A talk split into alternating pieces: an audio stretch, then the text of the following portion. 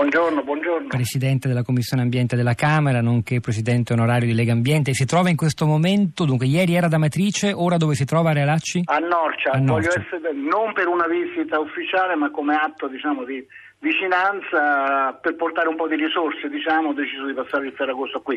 Eh, E per noi questo diciamo, ha ancora più valore, quindi tra poco verremo da lei. Però mi lasci salutare soltanto, ascolteranno le sue parole. Leonardo Animali, buongiorno, benvenuto. Buongiorno, salve. Leonardo Animali. È un buon Ferragosto a lei, è un cittadino delle Marche, di Genga, eh, cittadino che è stato molto attivo in questi mesi eh, online, attraverso un blog, attraverso attività di, eh, dire, di attivista culturale nel racconto della ricostruzione, nelle sue criticità e anche nella denuncia lì dove era necessario. Così come puntuale nel racconto del terremoto, della ricostruzione, dei suoi problemi dalle pagine del suo giornale Il Manifesto è stato in questi mesi Mario Di Vito. Buongiorno e benvenuto Buongiorno, buongiorno. eh, dal quale andremo tra poco. Però innanzitutto Realaccio mantengo la promessa di lasciarla libero entro poco. No, Eh, anche perché, ripeto, mia moglie potrebbe... Ci mancherebbe, Eh, Eh, eh, eh, il Ferragosto eh, no, è, è sacro. Allora, senta, innanzitutto ci racconti quello che ha potuto vedere in queste ore. Noi, devo dire la verità, stiamo raccogliendo, m- appena apriamo i nostri spazi, social, gli sms, a- a- a- all'esperienza, alla testimonianza arrivano un sacco di denunce. I, I fronti critici, oltre a quello fiscale, molto trattato dai giornali e anche ieri da Gentiloni, sono quello delle promesse rispetto alle casette, le soluzioni abitative provvisorie d'emergenza che non sono ancora arrivate in gran parte, e poi la rimozione delle macerie avvenuta in una percentuale che è inferiore al 10% del totale. Che, che quadro ci può dare lei, Realacci? Ma guardi, io da questa zona le conosco molto bene, sono venuto molte volte su tutti i versanti, no?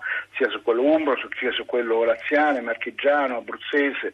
Eh, dobbiamo avere tutti chiaro che eh, eh, è una vicenda che durerà a lungo perché l'Italia è stata colpita da, da- da un terremoto che non aveva precedenti.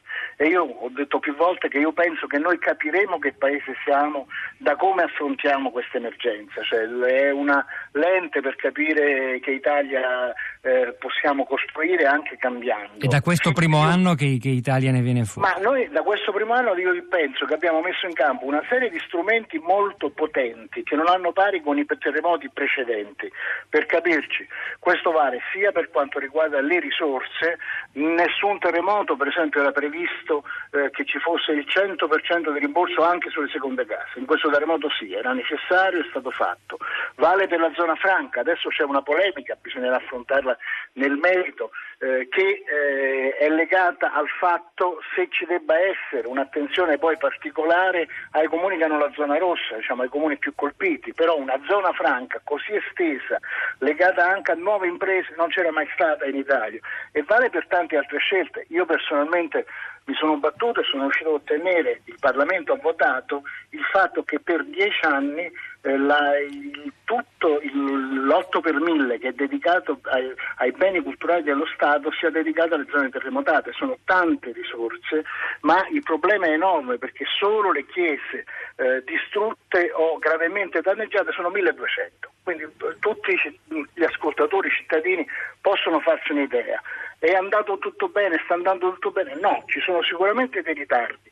Ci sono anche, l'abbiamo sentito anche dalle telefonate, dei punti di vista opposti, eh, perché c'è chi dice bisognava dare più risorse alle- solo ai comuni della zona rossa e c'è chi dice eh, bene, il- bisognava allargare, eh, dare speranza a tutti. Io quello che dico è che bisogna concentrarsi su tutte le questioni, incluso far ripartire l'economia, perché se non riparte l'economia le comunità poi si sfaldano. Noi potremmo fare una ricostruzione dove poi non ci sono più giovani. Io ieri per esempio sono stato in un'azienda di Norcia straordinaria, l'azienda Fausti, che eh, a- eh, alleva i maiali eh, a Pascolo Brado, è un'azienda con una- anche una giovane imprenditrice, Valentina, che è stata premiata da, da, da Lega Ambiente, da Simbola, un, sta rinascendo, sta ripartendo, bisogna aiutare tutte queste esperienze. Poi bisogna affrontare i ritardi che ci sono, per esempio lei ha nominato le macerie, sulle macerie ci sono dei ritardi, no?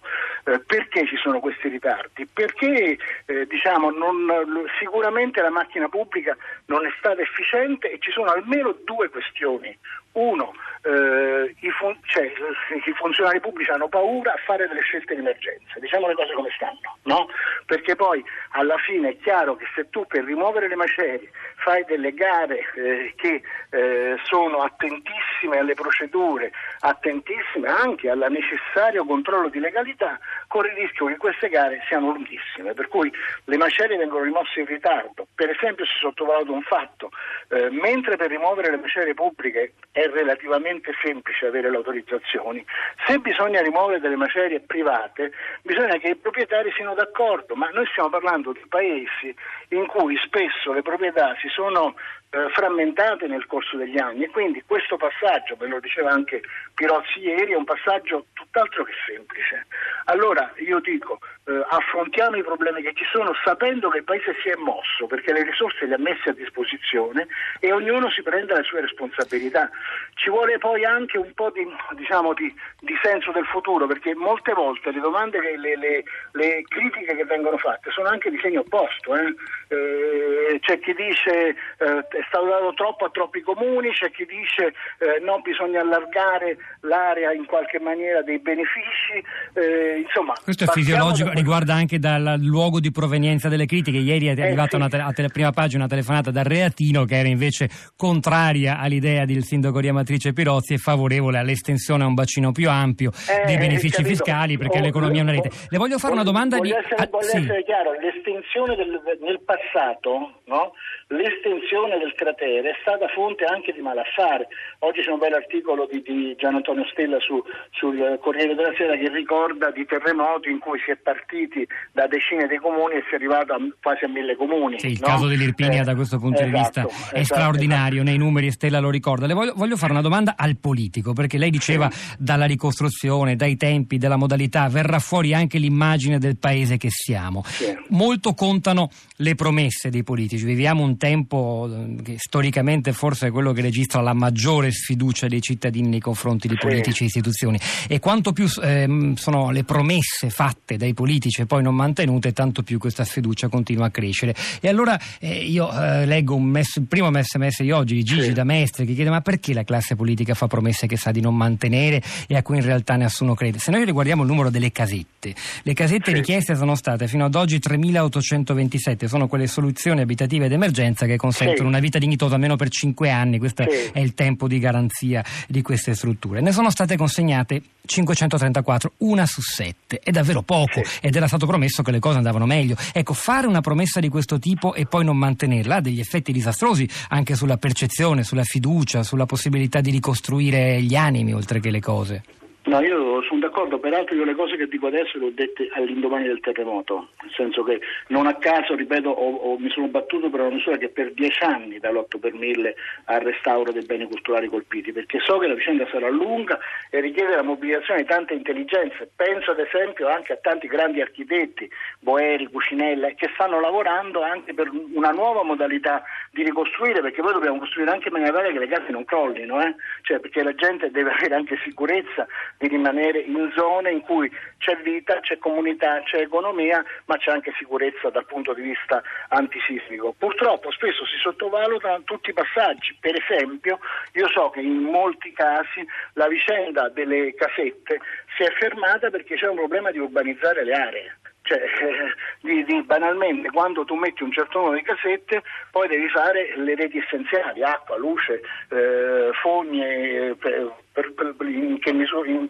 fin dove è possibile, però tutti i ritardi vanno affrontati. Direi eh, oltre alle casette il tema delle macerie è centrale, perché il tema delle macerie, al di là del dato materiale, è un dato psicologico. Io, ripeto, sono stato molte volte in queste zone e ci sono anche adesso in, eh, per, per, per, cioè, privatamente. È chiaro che fino a che noi avremo questi cumuli di macerie, l'idea è che eh, diciamo, quella notte non è passata. Que, que, quelle scosse non sono passate, eh, la ricostruzione non può partire. Io penso che lì bisogna concentrarsi con grande energia.